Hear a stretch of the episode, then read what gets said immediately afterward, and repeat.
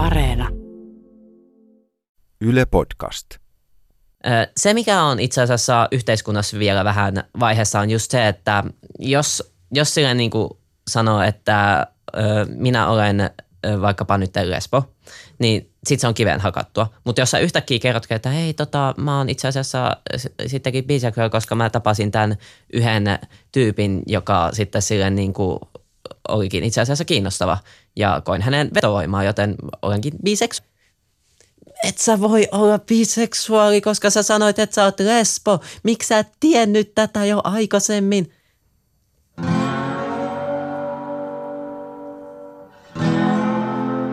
Tämä on viimeinen perversio.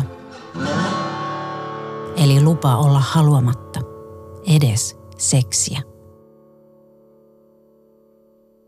Määrittelen seksuaalisen identiteettini siten, että se on mitä on elän elämääni, koska se ei mua kauheasti silleen niin kuin liikuta. Et edelleenhän se on sellaista, koska tosiaan koska mä oon transsukupuolinen mies, niin hormonihoidot on herättänyt mulle sitten lipidon, niin se, se, kun aina välillä pomppaa ylös, sit mä oon silleen, okei, okay, käydään tämä keskustelu uudestaan tälleen, niin kuin, että miksi tämä tapahtuu? Mitä ihmettä mä teen tämän kanssa? Niin erilaiset vaiheet elämässä sille niin kuin aina muistuttaa, että hei, muista käydä itses kanssa vähän tällaista keskustelua, koska milloin me ollaan ihmisinä valmiina? Milloin? Mm. Milloin me tiedetään kaikki eikä tarvitse enää oppia mitään uutta itsestä tai mistään?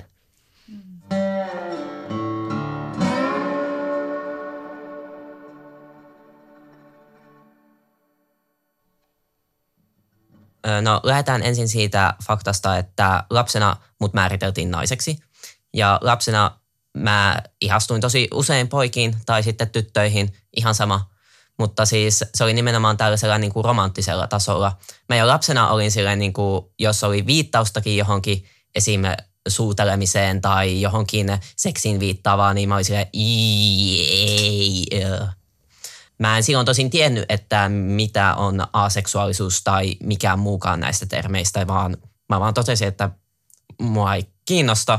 Mä vaan haluan jonkun poika- tai tyttöystävän, jonka kanssa sitten vaan halailla ja olla sillä, että jee, eletään onnellisesti loppuelämä kissa koiran kanssa jossakin talossa, niin kuin perustaa äh, idyllinen äh, ideaali mutta siis siitä mä vaan jätin kokonaan pois niin kuin kaiken seksi ja muun tällaisen ja ajattelin, että jos se lapsikin pitää hankkia, niin sitten se adoptoidaan. That's it.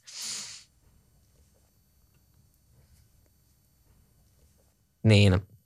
Sitten jossakin tuossa ammattikouluaikoina, niin mulle tuli vastaan tällainen kuin demiseksuaali, mikä tarkoitti, että on periaatteessa niin kuin ei ole aseksuaali, mutta ei ole seksuaalinen, vaan tämä, se on vähän niin kuin, että sulla on mahdollisuus kokea seksuaalista vetovoimaa ihmistä kohtaan, mutta siinä on se taas, mikä erottaa demiseksuaalin ja harmaaseksuaalin, on se, että demiseksuaalin pitää tuntea tietynlainen öö, tunnesidos siihen ihmistä kohtaan. Ja sitten kun se on kohillaan, niin sitten on mahdollista, että tällainen niin kuin seksuaalinen kiinnostuskin voi sitten herätä ammattikouluaikoinaan mulla oli seurustelusuhde. Ja sitten mä olin vähän silleen, niin että no okei, okay, mä oon varmaan sitten seksuaali, mutta no, mutta mä luin, koska se oli ensimmäistä kertaa ensimmäinen tällainen seksuaalinen kumppani, niin mä en tiennyt, miltä tuntuu olla normaalissa seksuaalisessa suhteessa. Mä luulin, että se mitä mä tunsin oli normaalia. Ja jos vielä mietitään sitä, millainen niin kuin naisihmisten niin kuin, kuva on maalattu yhteiskunnassa ja mediassa, tai että se on vähän sellainen, niin kuin, mulla oli tullut sellainen kuva, että se on vähän sellainen, vähän sellainen eteen tai muu tällainen, että okei, okay, toi tekee homma ja sitten ollaan tässä näin, ja sitten se on kaikki ok. Niin ei se ihan sitten loppujen lopuksi olekaan niin simppeliä, mutta sitten jossakin kohtaa, kun se suhde oli karjutunut sitten jossakin kohtaa aikoja sitten, niin, niin mä sitten törmäsin termiin kuin demiseksuaali justinsa ja totesin, että mm, tämä voi mahdollisesti olla se. Niin mä pitkään identifioiduin sitten sillä, kunnes sitten vuosia eteni siitä, olikohan se sitten joskus 2016 vai 2015. Jossakin niillä mailla sitten mä totesin, että okei, okay, aseksuaalinen. se taitaa ehkä enemmän olla meikäläisen, koska sitten kun mä jälkikäteen mietin sitä, mulla oli tunne siihen ihmiseen, jonka kanssa mä seurustelin, mutta mulla ei siltikään ollut mitään sellaista niin kuin seksuaalista vetovoimaa, vaan se oli periaatteessa vaan akti, joka tehtiin sille niin kuin ajanvietteeksi siinä sitten periaatteessa ja että toiselle tulee sitten hyvä olo ja mulle tulee hyvä mieli siitä, että toisella on hyvä olo sitten siinä, niin mä ajattelin, että se oli silloin ok. Mutta ei se ihan näin, ja varsinkin kun me ei puhuttu tästä asiasta ääneen, koska silloin varsinkin mulla oli tämä hyvin sex vaihe menossa, että mä en edes pystynyt oikein sanoa sanaa seksikään, koska se oli niin, niin jotain vierasta, niin jotain kauhean jotain, joka ei ole niin minua. Niin sitten mulla kesti aikaa opetella tätä, koska siis sitten kun mä aloitin tuossa 2013, mä hakeuduin transsukupuolihoitoihin, transsukupuoliprosessiin, niin sitten sen jälkeen, kun mulla oli hormonit aloitettu, niin mä olisin, että ahaa, koska sitä ennen mulla ei ollut ikinä ollut mitään libidoa tai muuta tällaista. Ja sen jälkeen mulla tuli se, koska hormonit teki omat tepposensa sitten. Mutta edelleen silti mulla ei ollut mitään sellaista vetovoimaa niin kuin ihmisiä kohtaan, että hei, toi ihminen olisi kiva, mä voisin ehkä sen kanssa panna tai jotain muuta. Vaan se on enemmänkin silleen, olen edelleenkin hyvin romanttisessa vetovoimassa ihmisiä kohtaan, mutta mua ei kiinnosta millään lailla olla seksuaalisessa kontaktissa, paitsi jos on meille molemmille ok, mutta se ei vaan tuota mulle mitään ekstra hyvää siinä, vaan mulle tulee hyvä mieli, jos se on sitten partnerilla hyvä mieli. Mm. Tämä oli vähän pitkä selitystarina.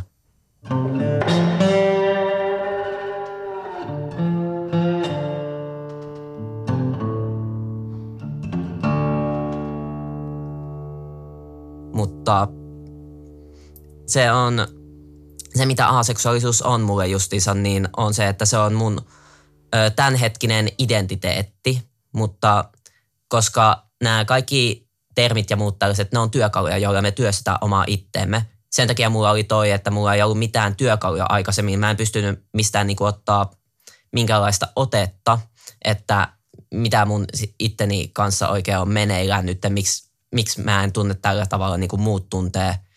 Mutta sitten kun sai näitä työkaluja ja löysi uusia termejä, että pystyi niitä sitten vähän katsoa ja kuvailemaan, että okei, toi voisi olla ehkä, hei tähän toi, hei tämä on muuten parempi, niin se ei ole sitä, että identiteetti vaihtuu joka viides sekunti, vaan se on se, että löytää oikeanlaisia työkaluja, joilla työstää sitä omaa identiteettiä nimenomaan, koska ne termit on meitä itseämme varten. Elämässä sattuu ja tapahtuu kaikenlaista odottamatonta. Niin kuin, siis se on ihan hyvin mahdollista, että nyt kun mä kävelen tuosta ulos vaikkapa käytävälle, mä kohtaan jonkun ihmisen ja sitten mä oonkin yhtäkkiä, että hetkinen, tunnenkin yhtäkkiä seksuaalista vetovoimaa. En tiedä miksi, mutta tunnen sen. En taida enää olla sitten tässä nykyisessä määritelmässä. Katsotaan, onko se demi vai onko se sitten ihan seksuaalinen. Koska me kohdataan hyvin paljon ihmisiä, me, meidän oma itsemme on tälle niin kuin alati muuttuvassa tilassa. Me saadaan informaatiota koko ajan ja me, me, me myös eletään koko ajan, joten me mennään koko ajan eteenpäin ja eteenpäin ja kohdataan uusia asioita, niin ne kaikki kohtaamiset ja asiat, mitä me tehdään itse tai nähdään, mitä tapahtuu, niin ne kehittää meitä itteensä. Niin se, jos me kehitytään muutenkin elämässä, niin minkä takia meidän oma identiteettikään ei kehittyy siinä samalla. Koska jos sille niin mennään nyt tällä ihan filosofiseen ö, mietitään, niin ö, periaatteessa kaikki on muuttua ja se on ainoa pysyvä asia. Muutos on ainoa pysyvä juttu.